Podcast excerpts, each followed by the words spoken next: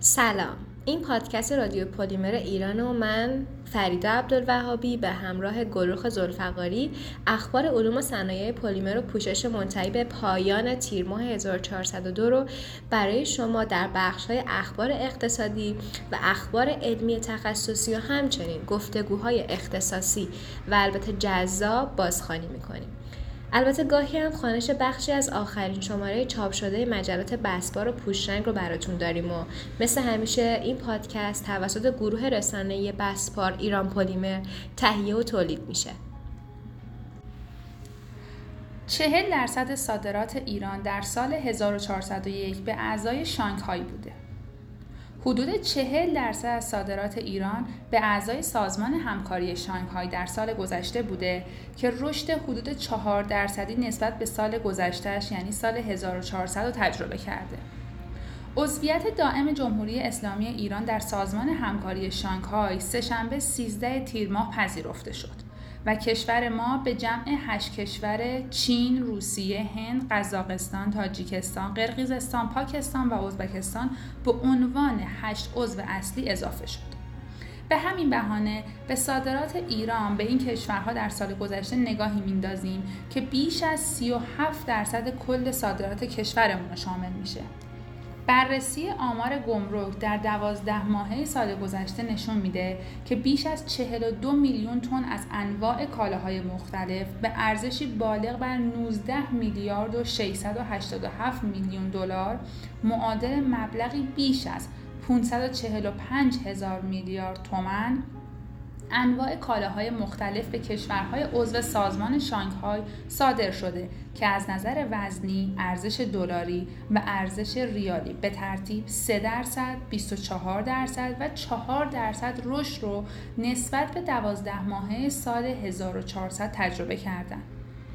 در این میان تقریبا همه بار این تجارت 19 میلیارد دلاری بر دوش چهار تا کشور چین، هند، پاکستان و روسیه بوده و دیگر اعضای شانگهای سهم کمتر از دو درصد از این مبادلات داشتند. بیش از 40 درصد اشتغال صنعتی کشور مربوط به کسب و کارهای کوچیکه. معاون وزیر سمت گفت بیش از چهل درصد اشتغال صنعتی در کشور مربوط به بنگاه های زیر صد نفره و باید سهم بیشتری از تسهیلات به این واحدها تعلق بگیره. رئیس هیئت مدیره و مدیرعامل سازمان صنایع کوچک و شهرک های صنعتی ایران گفت در دنیا تأمین مالی بنگاه ها از طریق بورسه و بنگاه های کوچیک از طریق بانک ها تأمین مالی میشن. ایشون گفتش که شهرک های صنعتی می‌تونن یکی از مسیرهای توسعه بنگاه های کوچیک و متوسط باشن. برای این منظور در سطح کشور بنا داریم. های صنعتی ایجاد کنیم و در برنامه هفتم توسعه این موضوع در دستور کار قرار بگیره. همچنین ایجاد خوشه های صنعتی در دستور کار قرار گرفته تا زنجیره ارزش تکمیل بشه و 500 خوشه صنعتی شناسایی شده. رسولیان خاطر نشان کرد الگوی مدیریت ما در صنعت و تولید باید تغییر کنه. دنیا مسیر زنجیره ارزش رو با دقت دنبال می‌کنه و باید در سطح کشور زنجیره ارزش ایجاد بشه. ایشون افزود تا کنون شهرک شهرکسازی در کشور توسط بخش دولتی انجام می‌شد و بیش از 158 شهرک فعال کشور توسط بخش دولتی ساخته شده. اما امروز بخش خصوصی خودش در این زمینه باید ورود بکنه. دومین جلسه شورای سیاستگذاری ایران پلاست برگزار و سالن‌های نمایشگاه بین تشکل‌ها تقسیم شدند. دومین جلسه شورای سیاستگذاری ایران پلاست در شرکت NPC برگزار شد و سالن‌های 5, 6 و 7 در اختیار انجمن تولید کنندگان masterbatch و compound قرار گرفت. شرکت های پتروشیمی در سالن‌های 8 و 9 جا نمایی شدند و سالن های 38A و 38B به ماشین سازان این سنف تعلق گرفت و انجمن ملی در سالن خلیج فارس با اعضای خودش حضور پیدا می‌کنه. این نمایشگاه از 26 تا 29 شهری بر ماه 1402 در محل دائمی نمایشگاه های تهران برگزار میشه. مسعود جمالی رئیس انجمن صنایع پلاستیک استان اصفهان زنگ خطر استهلاک اقتصاد ایران. یکی از مهمترین شاخصهای توسعه برای کشورها دسترسی به منابع پایدار انرژیه انرژی برق نیز یکی از منابعی که در توسعه صنعت و در کل مراحل توسعه نقش بسزایی داره. در لیست های انجام فعالیت های تولیدی و در شرایط محیط حالا کسب و کار دسترسی به برق هزینه ها قطعی های آن و غیره بسیار موثره. بحث کمبود انرژی در حوزه گاز و برق در سالهای گذشته یکی از مواردیه که در اقتصاد و تولید کشور مشکلاتی ایجاد کرده. مشکلات به خصوص در حوزه برق تنها مربوط به تابستان نیست بلکه در زمستان هم به دلیل مصرف گاز نیروگاه ها و نبود گاز کافی با مشکل تامین آن مواجه هستیم و یکی از معضلات و مشکلات بزرگ ضد توسعه در کشوره. اگر در مورد انرژی فقط تامین برق صنایع رو در نظر بگیریم زیانی که قطع برق به صنعت وارد می‌کنه بسیار زیاد و در صنایع مختلف نیز متفاوته. به زبان ساده قطع برق فقط توقف تولید نیست بلکه هزینه های سربار و ثابتیه که در تولید وجود داره. و همینطور افزایش پیدا می‌کنه این هزینه های سربار. و ناخودآگاه قیمت تمام شده محصولات و واحدهای تولیدی نیز افزایش پیدا می‌کنه. به این معنی که با هر بار قطع برق باعث میشیم کالای گرانتری در کارخانه های ما تولید بشه.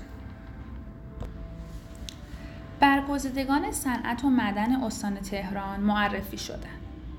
مراسم بزرگداشت روز صنعت و معدن استان تهران روز شنبه مورخ 17 تیر ماه 1402 با استاندار و جمعی از دولت مردان و مدیران بخش خصوصی در محل سالن همایش های بین المللی صدا و سیمای جمهوری اسلامی ایران برگزار شد.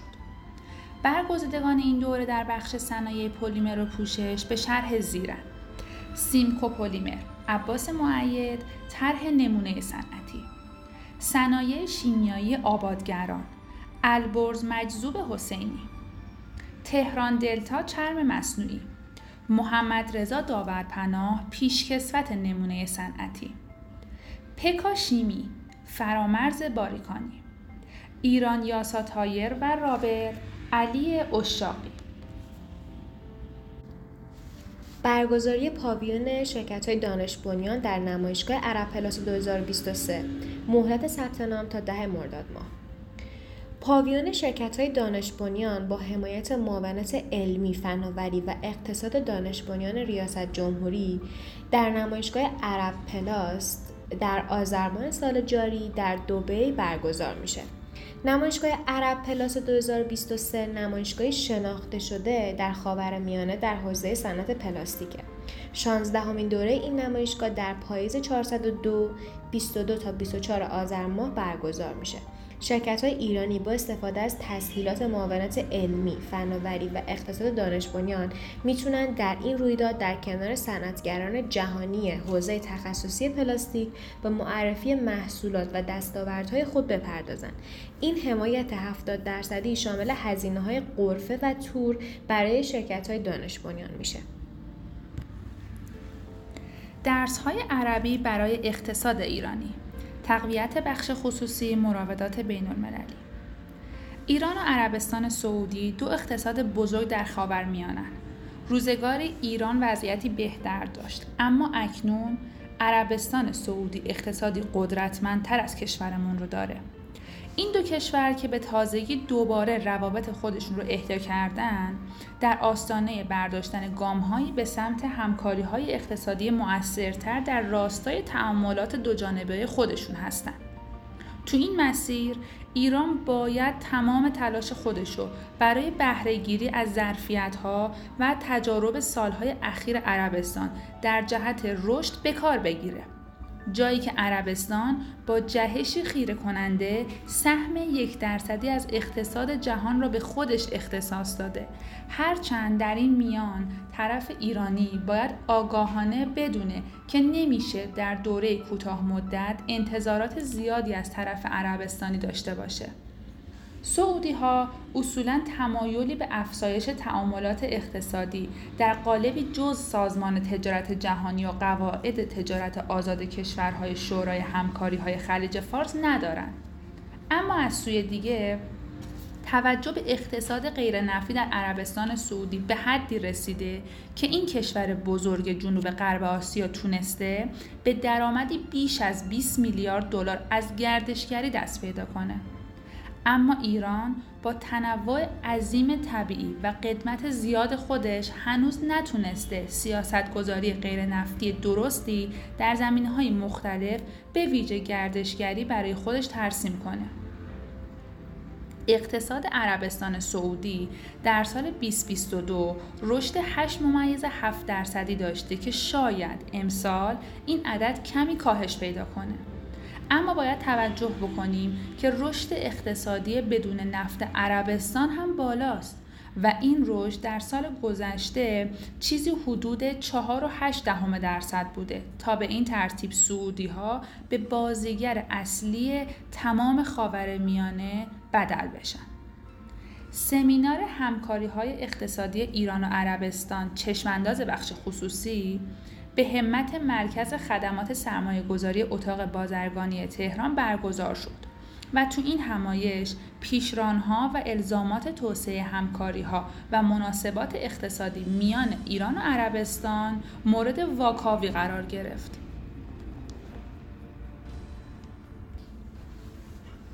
اعضای هیئت مدیره و بازرسان انجمن علمی رنگ ایران انتخاب شدند. مجمع عمومی عادی نوبت دوم انجمن علمی رنگ ایران در روز شنبه 17 تیر ماه 1402 برگزار و اعضای هیئت مدیره جدید و بازرسان انتخاب شدند. هیئت مدیره منتخب شامل جناب آقای علی اصغر سبا قلوانی، جناب آقای رضا امینی، سرکار خانم پونه کاردر، جناب آقای مجید تباشیری، جناب آقای صادق تباتبایی، جناب آقای جواد مختاری، جناب آقای داوود زارعی و بازرس منتخب جناب آقای سید امیرعلی مصطفی موسوی. امارات مقصد رویایی چینی ها اتاق بازرگانی ایران در جدیدترین گزارش خودش از وضعیت اقتصادی جهان به تغییر وضعیت امارات متحده عربی و تبدیل شدن این کشور به قطب سرمایه گذاری منطقه پرداخته. تو این گزارش اومده امارات متحده عربی تبدیل به مقصدی رویایی برای میلیونرهای ناامید از شرایط اقتصادی شده و در این مسیر گوی سبقت رو از سنگاپور و ایالات متحده و سوئیس رو بوده و شانه به شانه استرالیا در جذب سرمایه های مهاجر و فراملی در حرکته. علاوه بر این با افزایش 24 درصدی تعداد شرکت های چینی در دوبی امارات در مسیر تبدیل شدن به کلیدی ترین شریک تجاری چین در خاورمیانه شده توافقنامه مشارکت جامع اقتصادی میان امارات و ترکیه و نیز توافقنامه مشارکت اقتصادی جامع با کامبوج از دیگر مثالهای توافق خارجی امارات با اقتصادهای در حال رشد. همکاری علمی دانشگاه تهران و هشت شعبی. رئیس دانشگاه تهران. از ادامه تحصیل برادران هشت شعبی در این دانشگاه استقبال می‌کنیم. رئیس دانشگاه تهران با استقبال از تقاضای ادامه تحصیل برادران هشت شبی در دانشگاه تهران تاکید کرد. استانداردهای علمی را درباره دوستانمان در هشت شبی بیشتر از دیگر دانشجویان خارجی اعمال می کنیم زیرا هدف ما ارتقای توانمندی تخصصین مجاهدین مسلمان است. این خبر بازتاب بسیاری در های کشور داشت. مهاجرت نخبگان و ممانعت از ادامه تحصیل دانشجویان معترض در مقابل انتشار خبر جذب مجاهدین هشت شبی چند روزی سرتیت خبرها بود. بسیج مردمی عراق یا هشت شبی به بخشی از نیروهای مبارز عراق گفته می شود که از سال 2014 با هدف مبارزه علیه داعش سازماندهی شدند. هوش مصنوعی در ایران و سهم سایر کشورهای آسیایی در حالی که معاون علمی رئیس جمهور از برنامه های جدی این معاونت برای توسعه هوش مصنوعی در کشور خبر داده وزیر ارتباطات هم در ماهای اخیر بارها بر عزم جدی دولت برای پیشرفت در این حوزه تاکید کرده.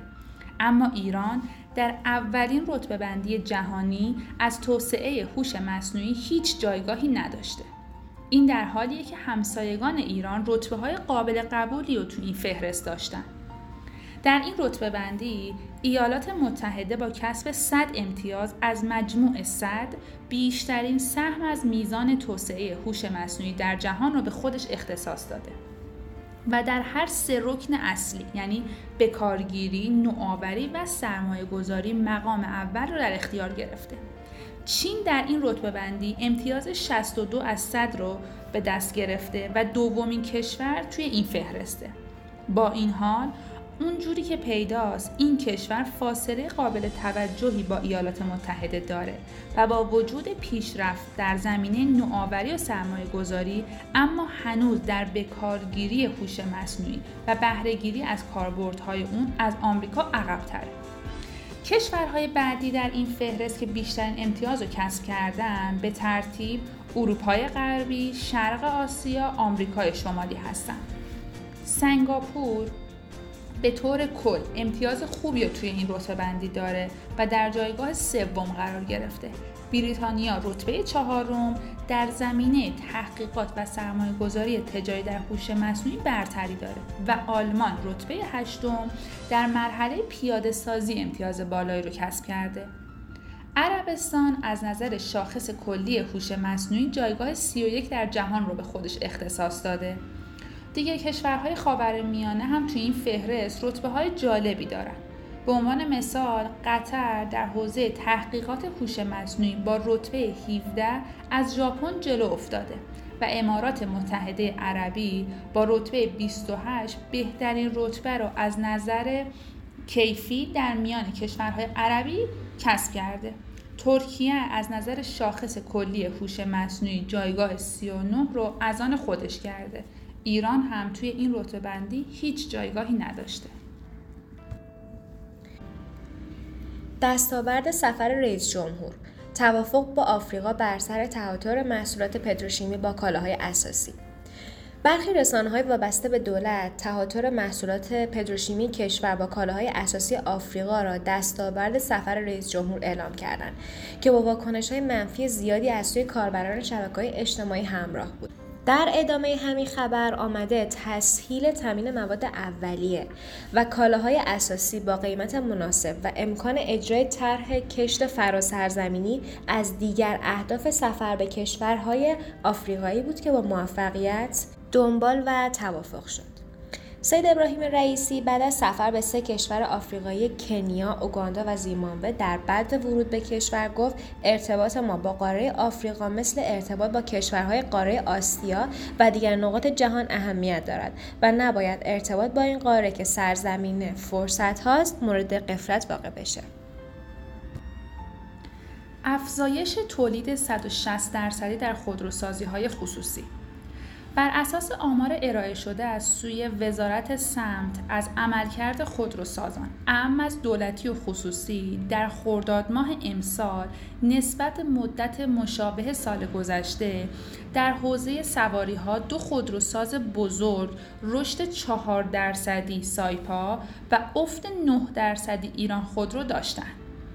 این در حالیه که تولید سواری ها در خودروسازان خصوصی رشد 160 درصدی رو ثبت کرده. آمار ارائه شده از سوی وزارت صنعت معدن و تجارت نشون میده که در یک ماهه خرداد ماه در مجموع تولید انواع خودروها 14 درصد نسبت به آمار تولید در خرداد ماه سال گذشته افزایش پیدا کرده. در این بینم تولید سواری ها در مجموع 11 درصد افزایش داشته. بر اساس همین آمار در خرداد ماه سال جاری در مجموع 112084 دستگاه خودرو سواری در کشور تولید شده. فهرست مواد خام و نیمه خام مشمول عوارض صادراتی اعلام شد. پلیمرها چند درصد عوارض خروج می‌پردازند؟ بر اساس بند ز تبصره 6 قانون بودجه امسال با هدف حمایت از تولید و عبور از خامفروشی صادرات مواد خام مشمول عوارض و مالیات میشن. حالا هیئت وزیران دستور عمل این بند را تصویب کردند. بر اساس این دستور عمل کلیه مواد و محصولات معدنی، صنایع معدنی، فلزی و غیر فلزی، محصولات نفتی، گازی و پتروشیمی موضوع فهرست پیوند تصویبنامه مهر ماه سال 1401 مواد خام و نیمه خام محسوب می شوند. همچنین در این تصویبنامه هیئت وزیران فهرست 239 ماده خام و نیمه خام مشمول عوارض صادراتی به وزارتخانه های سمت، امور اقتصادی و دارایی، نفت و سازمان برنامه بودجه، معاونت علمی فناوری ریاست جمهوری اعلام شده است. در این فهرست پلی های grade تزریقی، بادی و فیلم مشمول 5 درصد عوارض صادراتی EVA مشمول یک درصد پلی پروپیلن های grade لوله فیلم و نساجی 10 درصد پلی استایرن 5 درصد و پلی اتیلن ترفتالات یا PET مشمول 10 درصد عوارض خروج از کشور شدند. شکاف پیشرفت بین ما و اعراب چقدر است؟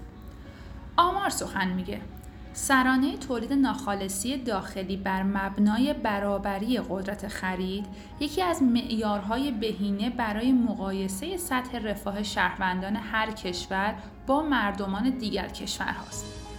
هممون می‌دونیم چه شکاف بزرگی بین ما و دیگر کشورهای توسعه یافته هستش.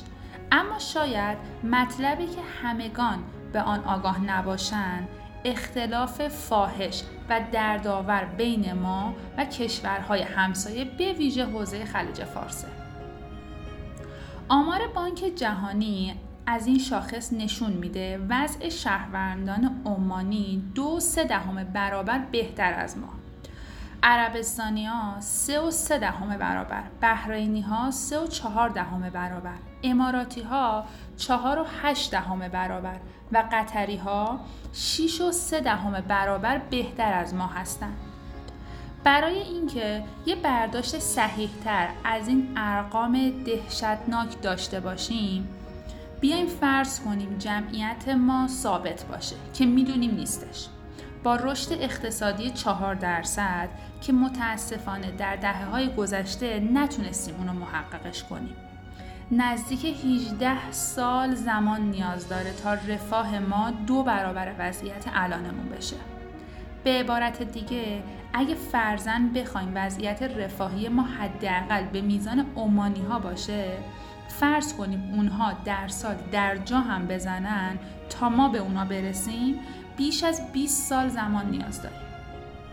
این اختلاف فاحش پیشرفت ناشی از عملکرد این دولت و اون دولت نیست. مسئله روی کردیه که کشور اتخاذ کرده و باعث شده که چنین شکافی رو با همسایگانش ایجاد کنه. جغرافیای جذب پول و سرمایه گذاری در جهان ایران در قر منطقه. طبق یک گزارش سرمایه گذاری در سال 2023 نشون میده که کشورهایی که در حال توسعه در حال تلاش برای دستیابی به اهداف توسعه پایدار تا سال 2030 با وجود پیشرفت‌های قابل تحمل با یک سری سرمایه گذاری یک و نیم تریلیون دلاری روبرو هستند. اما از سوی دیگر اقتصادهای توسعه یافته روند منفی را طی کرده و با کاهش 37 درصدی در سرمایه گذاری های خود مواجه شدند. کشورهای در حال توسعه سالانه به یک ممیز هفت دهم تریلیون دلار سرمایه گذاری در انرژی های تجدیدپذیر نیاز دارند. اما تنها 544 میلیارد دلار از این سرمایه گذاری در سال 2022 محقق شده است. ضمنا معاهدات قدیمی به نوعی به مانع اصلی ترویج تولید و مصرف انرژی پاک تبدیل شدند. در عین حال با وجود کاهش سرمایه گذاری ها به صورت کلی و به وجود این موانع سرمایه گذاری در حوزه انرژی پاک رشد 8 درصدی داشته. همچنین طی بازه پنج ساله جریان ورودی سرمایه های مستقیم خارجی ایران به طور کلی روند نزولی را با شیب ملایمی طی کرده و در سال 2022 به یک ممیز پنج دهم میلیارد دلار رسیده. ایران سهم تقریبا اندکی از جغرافیای جذب پول جهان را داره. 20 اقتصاد جذب کننده سرمایه گذاری خارجی بر اساس آمار موجود در سال 2022 کشورهای آمریکا، چین، سنگاپور و هنگ کنگ بیشترین جریان ورودی سرمایه‌گذاری مستقیم خارجی رو به خودشون اختصاص دادن. در مقایسه با سال 2021 ترکیب چهار کشور ذکر شده تغییری نداشته اما سنگاپور توانسته جایگاه سوم را از هنگ کنگ بگیره. در میان 20 کشور برتر در جریان ورودی سرمایه در سال 2022 استرالیا توانسته با 15 رتبه صعود در جایگاه ششم قرار بگیره. شایان ذکر که طی بازه مذکور ایتالیا تونسته جایگاه خودش رو از 184 در سال 2021 به 18 در سال 2022 ارتقا بده. و در جریان ورودی سرمایه گذاری مستقیم خارجی خودش رو از منفی 9 میلیارد دلار به حدود 20 میلیارد دلار برسونه. ایالات متحده آمریکا، چین، سنگاپور، هنگ کنگ، برزیل، استرالیا، کانادا هند، سوئد، فرانسه، مکزیک، اسپانیا، ژاپن، لهستان، های اشغالی، امارات متحده عربی، اندونزی، شیلی و کره جنوبی و ایتالیا 20 کشور برتر جهان در جریان ورودی سرمایه‌گذاری مستقیم خارجی در سال 2022 هستند. مقایسه سرمایه‌گذاری مستقیم خارجی در ایران و منطقه بر اساس این گزارش طی بازه پنج ساله جریان ورودی سرمایه‌گذاری مستقیم خارجی ایران به طور کلی روند نزولی را با شیب ملایم طی کرده و در سال 2022 به یک ممیز پنج دهم میلیارد دلار رسیده از دلایل کاهش سرمایه‌گذاری مستقیم خارجی ایران طی پنج سال منتهی به 2022 می‌توان به تشدید تحریم‌های بین‌المللی به خصوص تحریم‌های بانکی و خروج شرکت‌های خارجی از ایران اشاره کرد. جالب این که عمده سرمایه گذاری جذب شده ایران در سالهای اخیر نیز به سرمایه گذاری در نفت و گاز خلاصه شده است. مجمع عمومی نوبت دوم انجمن ملی صنایع پلیمر ایران برگزار شد. مجمع عمومی انجمن ملی صنایع پلیمر ایران در تیر ماه برگزار و با آرای حاضرین علیرضا ترک برای یک سال آینده به عنوان بازرس اصلی این انجمن انتخاب شد. در این مجمع گزارش عملکرد و گزارش مالی دوره یک ساله هیئت مدیره از ابتدای تیر ماه تا 29 اسفند 1401 به تصویب رسید. اختصاص 5000 میلیارد تسهیلات از سوی بانک ملی برای رشد تولید دانش در آین امضای تفاهم نامه میان صندوق نوآوری و شکوفایی و بانک ملی ایران اعلام شد که بانک ملی ایران در راستای سیاست های صندوق نوآوری در زمینه رشد تولید دانش به میزان 5000 میلیارد تومان از شرکت های دانش حمایت خواهد کرد. دکتر محمد صادق خیاطیان رئیس صندوق نوآوری و شکوفایی نگاه بخش ها و سازمان هایی که فارغ از مسائل خود دغدغه اقتصاد دانش بنیان دارن رو نگاه ملی و قابل تقدیر دونست و گفت امروز موضوع دانش بنیان مسئله ملیه و تاثیر آن بر اقتصاد کشور بر کسی پوشیده نیست. رئیس صندوق نوآوری و شکوفایی با اشاره به اینکه در پیشنویس برنامه هفتم توسعه دولت پیشنهاد داده که سهم اقتصاد دانش بنیان از تولید ناخالص داخلی کشور باید به 7 درصد افزایش یابد گفت. در این میان آنچه که اهمیت بسیاری داره نقش تامین مالی فناوری در کشوره. خانش قسمتی از ماهنامه بسوار شماره 249 سرمقاله. پیشبینی های پرخطر. صاحبان صنایع در ایران در این سالها تا حدودی به سرمایه گذاری های پرخطر عادت کردند.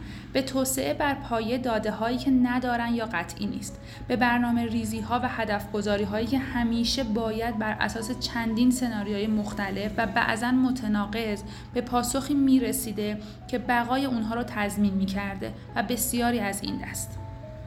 هرچند هدف نخست برگزاری همایش اقتصاد صنایع پلاستیک در ایران از سوی انجمن ملی صنایع پلیمر تبیین نقش و جایگاه صنایع تکمیلی و تبدیلی پلیمر در عرصه‌ای بوده که همواره صنایع بالادستیش یعنی پتروشیمی با شناختی که از آن وجود داشت و تریبون هایی که در اختیارش بود سایه سنگینی بر تصمیم گذاری های کشور انداخته بود و گاهن در تعارض با منافع این صنایع بودش.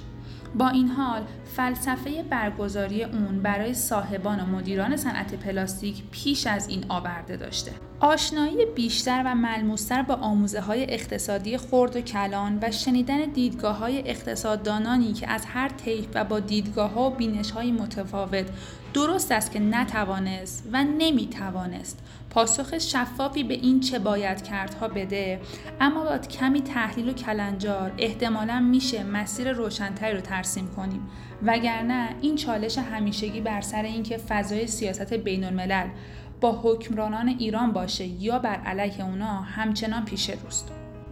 صنایع پلاستیک کشور در سال 1401 با اختصاص سهم 8.3 درصدی از تولید ناخالصی داخلی بخش صنعت کشور با 24 درصد افزایش نسبت به سال ما قبل خودش و همچنین سهم اشتغال 13 ممیز 64 صدم درصدی از کل اشتغال صنعتی کشور بخشی از جایگاه خودش را در اقتصاد کشور به نمایش گذاشته. در همین سال میزان معاملات پلیمرها در بورس کالا 4.5 میلیون تن به ارزش 151 همت بوده که نسبت به سال قبلتر خودش 22 درصد افزایش وزنی رو نشون میده. جالب توجه و تأسف آور اینه که در طول یک سال فقط چهار و نیم همت از دارایی این صنعت صرف رقابت شده اون هم با 169 درصد افزایش نسبت به سال 1401 صادرات مستقیم این صنعت یعنی صنایع تکمیلی و تبدیلی پتروشیمی معادل یک میلیارد و 662 میلیون ریال در سال 1402 بود که سهم ارزآوری این صنعت از کل صادرات صنعتی غیر نفتی به 7.5 درصد رسوند. امسال هم پیش بینی میشه که میزان جذب مواد پلیمری در بورس کالا حدود 17 درصد رشد کنه. این اعداد به خوبی نشون میدن که حتی در سختترین شرایط اقتصادی کشور چه کسایی بار اداره کشور رو به دوش کشیدن. باری که روز به روز با دستاندازی های مختلف به رقم شعارهای حمایتی همیشگی سنگین و سنگین تر میشه. در اقتصادی با تورم رسمی بیش از چهل درصدی صاحبان صنایع کشور با لطایف الحیل باید بتوانند با خلق ارزش افزوده در وانفسای دسترسی به فناوری های تحریمی چنان ارزش افزوده ایجاد کنند که تاباوری خودشون رو در عرصه بین المللی وانگذارند. آمارهای مقایسه ای در میان بخش های مختلف اقتصادی کشور نشون میده که دست کم در چند سال اخیر صنعت کشور چرخهای اقتصاد کشور رو چرخونده هر چند کند و ناکافی و البته کم توان. خوب تریبون های از این دست متعدد بشن تا مگر نه به اختیار به ناچار ارادهی برای مدیریت آگاهانه تر و منطقی تر کشور خلق کنند. لازم به ذکر آمارها توسط برمک قنبرپور در چهارمین همایش اقتصاد صنعت پلاستیک ارائه شده. این متن توسط مهندس تبسم علیزاد منیر به نگارش درآمده. اگر علاقه من به مباحث تخصصی هستید که مطمئنم هستید می‌تونید سری به سایت ایرانپولیمر.com بزنید و عناوینی که الان بهشون اشاره می‌کنم و به راحتی پیدا کنید و در موردشون مفصل بخونید. چون تیم رسانه بحثبار همیشه در تلاش تا اخبار روز دنیای پلیمرها و پوشش ها رو اطلاع رسانی کنن این نکته رو هم اضافه کنم که متن کامل مقالات تخصصی در نسخه های کاغذی و الکترونیکی مجلات بحثبار و پوشرنگ قابل دست دسترسیه. همونطوری که در جریانی نسخه الکترونیکی مجلات از طریق تاخچه و فیدیبو قابل دسترسیه. پیشبینی نرخ رشد سالانه 12 ممیز 4 دهم درصدی برای بازار لاستیک جامد تا سال 2030 امری پلیستر جدید حاوی مواد بازیافتی را معرفی کرد. افتتاح خط تولید جدید کوبسترو برای سری جدید TPU های مورد استفاده در فیلم محافظ رنگ. پیشبینی رشد سالانه 6 درصد برای بازار تایر دوچرخه. جواب رد به عرب ها کوسترو فعلا فروشی نیست. اورلن پولودنی پروپیلن گلایکول زیستی تولید می کند متافلک و معرفی رنگدانه های متالیک جدید برای پوشش ها و جوهرها. تغییر در چرخه پلاستیک PET با وابسپارش. پلیستر زیستی برای تولید لباس های پشمی PPG واحدهای تولید پوشش های پودری خود را تجهیز می کند.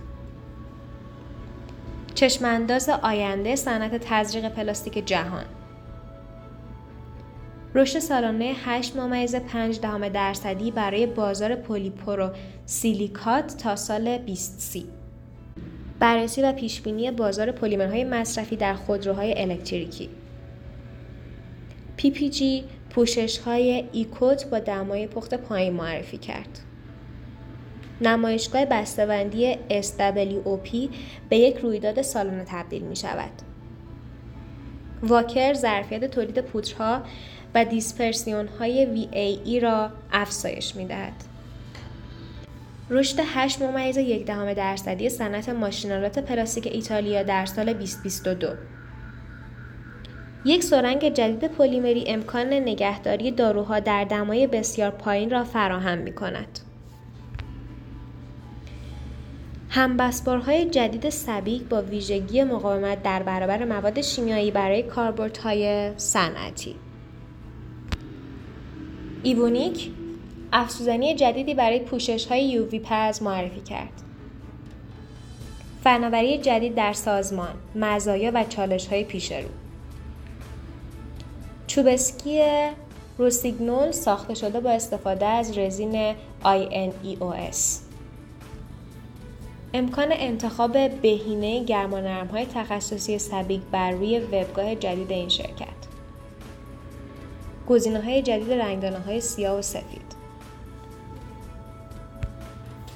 و اما در آخر رسیدیم به بخش گفتگوهای اختصاصی.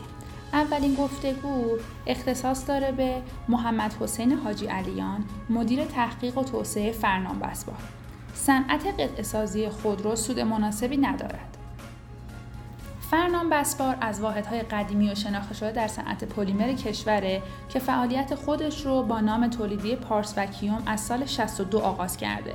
با بهره برداری از سیستم vacuum thermoforming به مجموعه ارائه دهندگان خدمات به صنعت بسته‌بندی پیوسته. در سال 74 با رویکردی مشابه طراحی و ساخت اولین خط تولید ورقهای پلاستیک در سال 76 دومین خط و در سال 81 سومین خط و در سال 87 چهارمین خط خودش به پایان رسونده.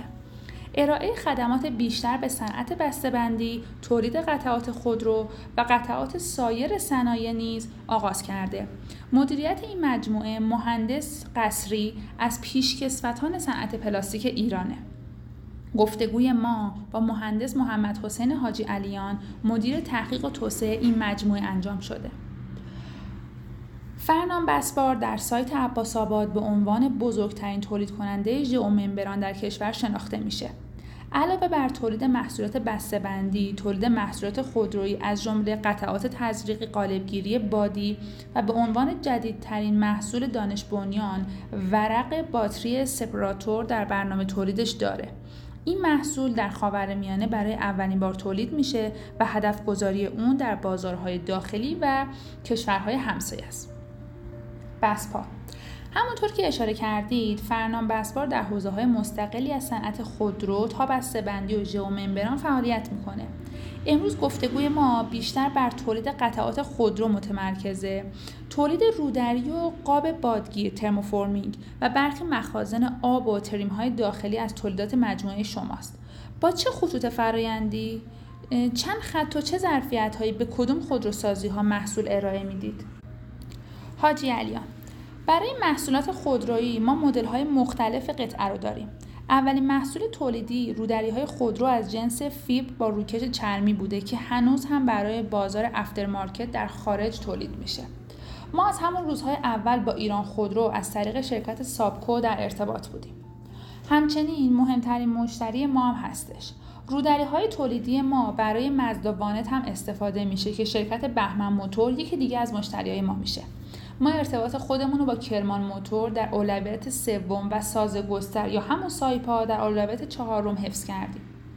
البته محصول liner صندوق عقب وانت پراید هم داره محصولات ما اضافه میشه که باعث میشه سایپا در رده دوم مشتریان ما قرار بگیره.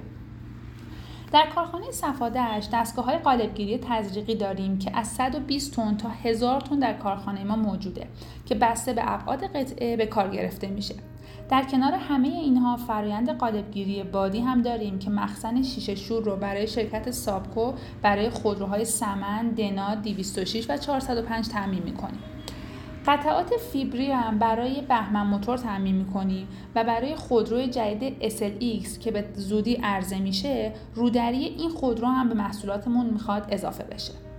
متن کامل این گفتگو رو در شماره 249 ماهنامه بسبار از گروه مجلات بسبار که در عواسط تیر ماه 1402 منتشر شده می‌تونید بخونید.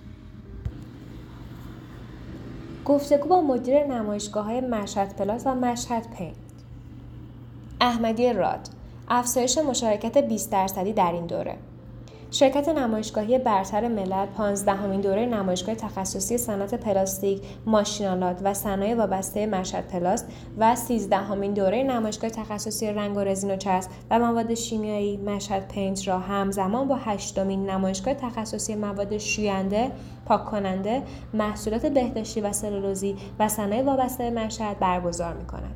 این نمایشگاه همانطور که بیشتر اطلاع رسانی کردیم از تاریخ 18 تا 21 مرداد ماه و از ساعت 16 الی 21 در محل دائمی نمایشگاه بین المللی مشهد دایر خواهد شد.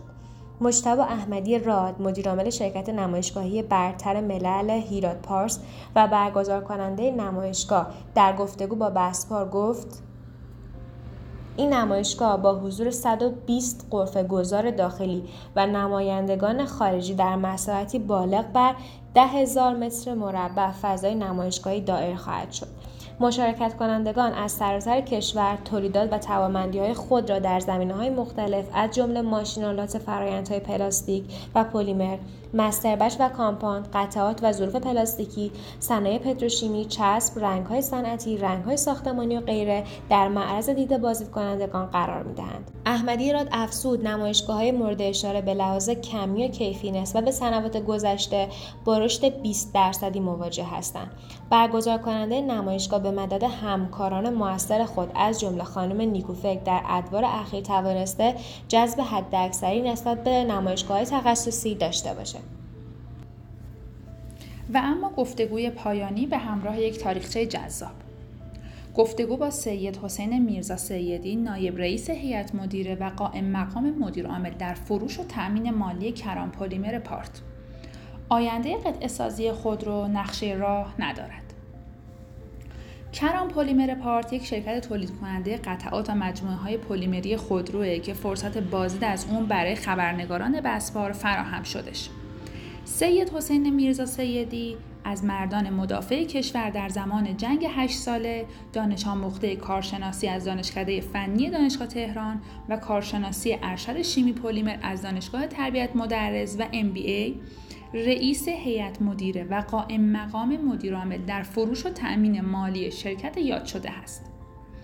او از سال 1375 در سابکو آغاز به کار کرده ابتدا در کسرت کارشناس سپس کارشناس مسئول بدتر هفت سال مدیر گروه تأمین قطعات پلیمری سابکو بوده و تأمین تمام قطعات پلیمری به جز تایرها، چسبها و رنگها رو به عهده داشته. چند سال بعد هم به عنوان معاونت مهندسی سابکو منصوب میشه و در نهایت در سال 89 به واسطه تغییر مدیریت در ایران خودرو از سابکو جدا میشه مدتی در ایپاکو به بحرانهای اقتصادی این مجموعه سر و سامان داده و در نهایت با کمک دوستان خودش اقدام به تأسیس شرکت کران پلیمر پارت در زمینه تولید قطعات پلیمری به خصوص قطعات و مجموعه های پلاستیکی خودرو کرده. بسپار به عنوان یکی از مدیران پیشین و دارای سابقه در امر تامین قطعات خودرویی برای خودروسازی های بزرگ کشور آیا می‌تونید یه خلاصه از تاریخچه این صنعت در کشور برای خوانندگان ما بگید؟ اصولا تولید قطعات خودرویی مخصوصا پلیمری ها از چه زمانی در خودروسازی ها جایگزین واردات شد و چه فرایندی رو به چه ویژگی هایی و پشت سر گذاشت؟ میرزا سیدی.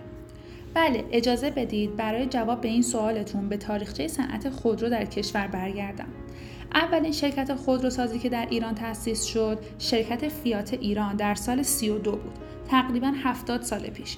و در سال 39 اولین خودروی خودش که کاملا منتاجی بود و به بازار ایران عرضه کرد. شرکت جیپ ایران دیگر شرکت خودروسازی بود که در سال 36 تأسیس شد. ما الان این شرکت رو با اسم پارس خودرو می‌شناسیم. و اولین خودرو کاملا منتاجی خودش رو در سال 38 تولید کرد. شرکت لندروور یا مرتب خودروی امروزی سال 1338 تأسیس شد و اولین خودروی منتاجی خودش رو در سال 42 تولید کرد.